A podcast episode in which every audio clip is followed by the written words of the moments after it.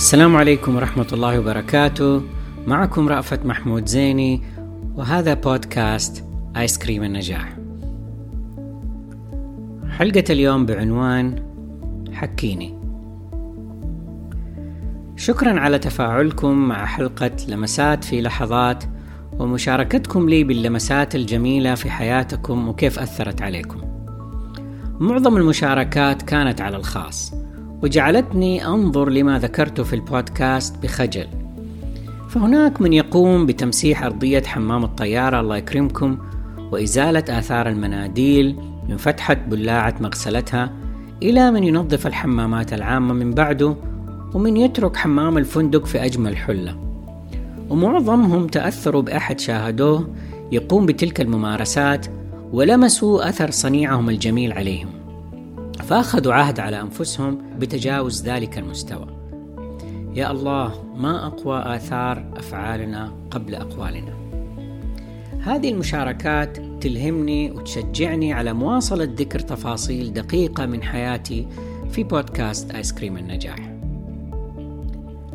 أما الآن فمع حلقة اليوم حكيني. حكيني الله يخليكي كنت أقولها لأمي بإلحاح. فتحكيني حكاية الأرانب الثلاثة والثعلب المكار اللي كان يجي لبيوت الأرانب مبنية من القش وينفخ عليها ويطيرها ويأكلهم رغم تبكيرهم في الذهاب إلى الحقل لأكل الجزر قبل وصوله. وفي النهاية انتصر الأرنب اللي بنى بيته بالحجارة وقضى على الثعلب اللي التهم إخوته اللي تخلوا عنه في بداية القصة بعد بناء بيوتهم ورفضهم إيواءه بحجة أن بيوتهم صغيرة ولا تكفي سواهم. ربما كان هذا سبب حبي للأرانب والبكور في كل الأمور. أما حكاية الديك أبو دويكة اللي لقاله حبة شعيرة وبدلها بأقة كوسة وراح يدور على عروسة وحكاية البسة اللي حفرت حفرت تحنت يدها وطالعت لربها كحل عيونها فكانت تتكرر مثل الدعايات ومن ثم كان تفاعلي معها محدودا. أما عندما أطلب من أبي أن يحكيني فكان يعرض علي أن يحكيني حكاية السقة اللي على عينه خرقة زرقاء يحركها ويدورها ويسألني أحكيك من أولها. فكنت أشعر أنه تلعب علي رغم سعادتي بتلك المغامرة القصيرة التي لا تدوم أكثر من ربع دقيقة. أما ستي الله يرحمها فكانت توعد أنها تحكينا إذا قعدنا عقال. يعني جلسنا مؤدبين وسمعنا الكلام. فتحكي لنا حكاية بيت بوج وهم عائلة تصنع المقالب لجيرانهم ومعارفهم ولا أذكر كثير من تفاصيلها لكني كنت أضحك ملء شدقي جراء أحداثها.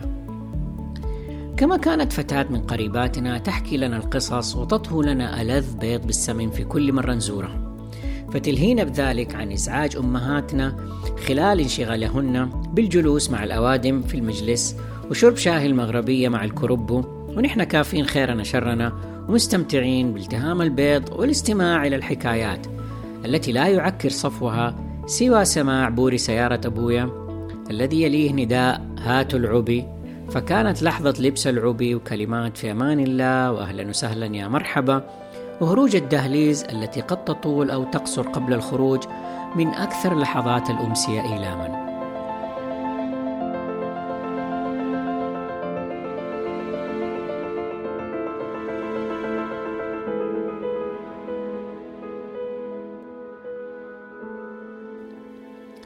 أما في المدرسة الابتدائية وتحديدا في الصف السادس فكنا نتحلق في الفسحة أو في الفراغات اللي بين الحصص اللي هي الفسحة الصغيرة يعني.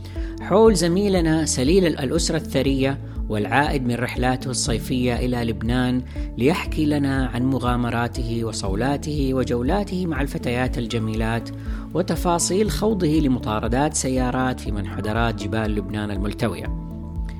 اكتشفت بعدها أنه ربما كان يحكي لنا مشاهد من أفلام جيمس بوند والتي كان يشاهدها في السينما هناك. والله أعلم.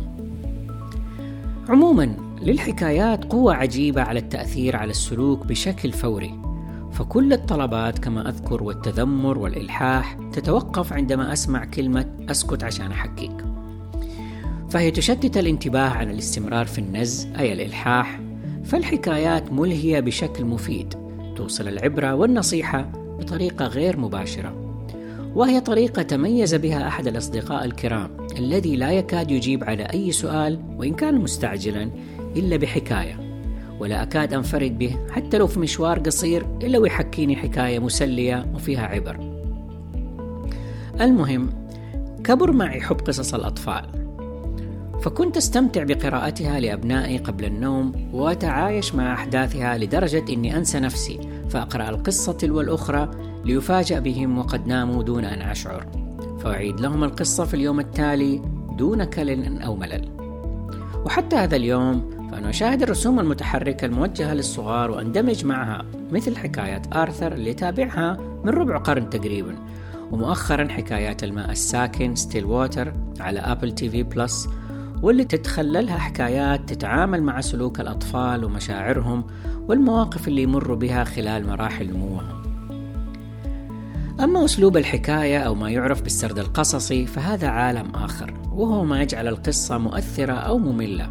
فهناك من يحكيها بإثارة بنبرة صوت متغيرة ووقفات متعددة تشعر أن قلبك يتوقف معها ومنهم من يأخذك في حكاية لحكاية ليعود ليكمل الحكاية الأولى. ومنهم من يغوص في التفاصيل لدرجة نسيان تسلسل القصة. ومنهم من يقتضب فتصبح الحكاية مفككة لا رابط بين أحداثها مثل صور عشوائية متلاحقة. أما أنا في هذه المرحلة فأتطلع على الأقل أن أكون رصيد من الحكايات المسلية الهادفة ما يمكن أن أحكيه لأحفادي. في جميع الحالات فإن بيننا وبين الحكايات ارتباط عميق، فنحن نحب أن نجد آذانا مصغية تنصت لنا، سواء كان ما نحكيه أو نبثه مبهجا أو محبطا، مثيرا أو مملا.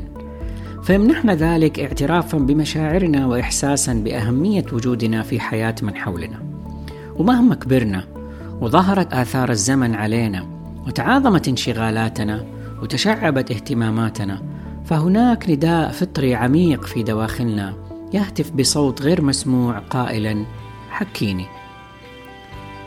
شاركوني بحكايات طفولتكم على القناة أو بأي وسيلة كانت. شاكر لكم حسن استماعكم وتفاعلكم. والى اللقاء.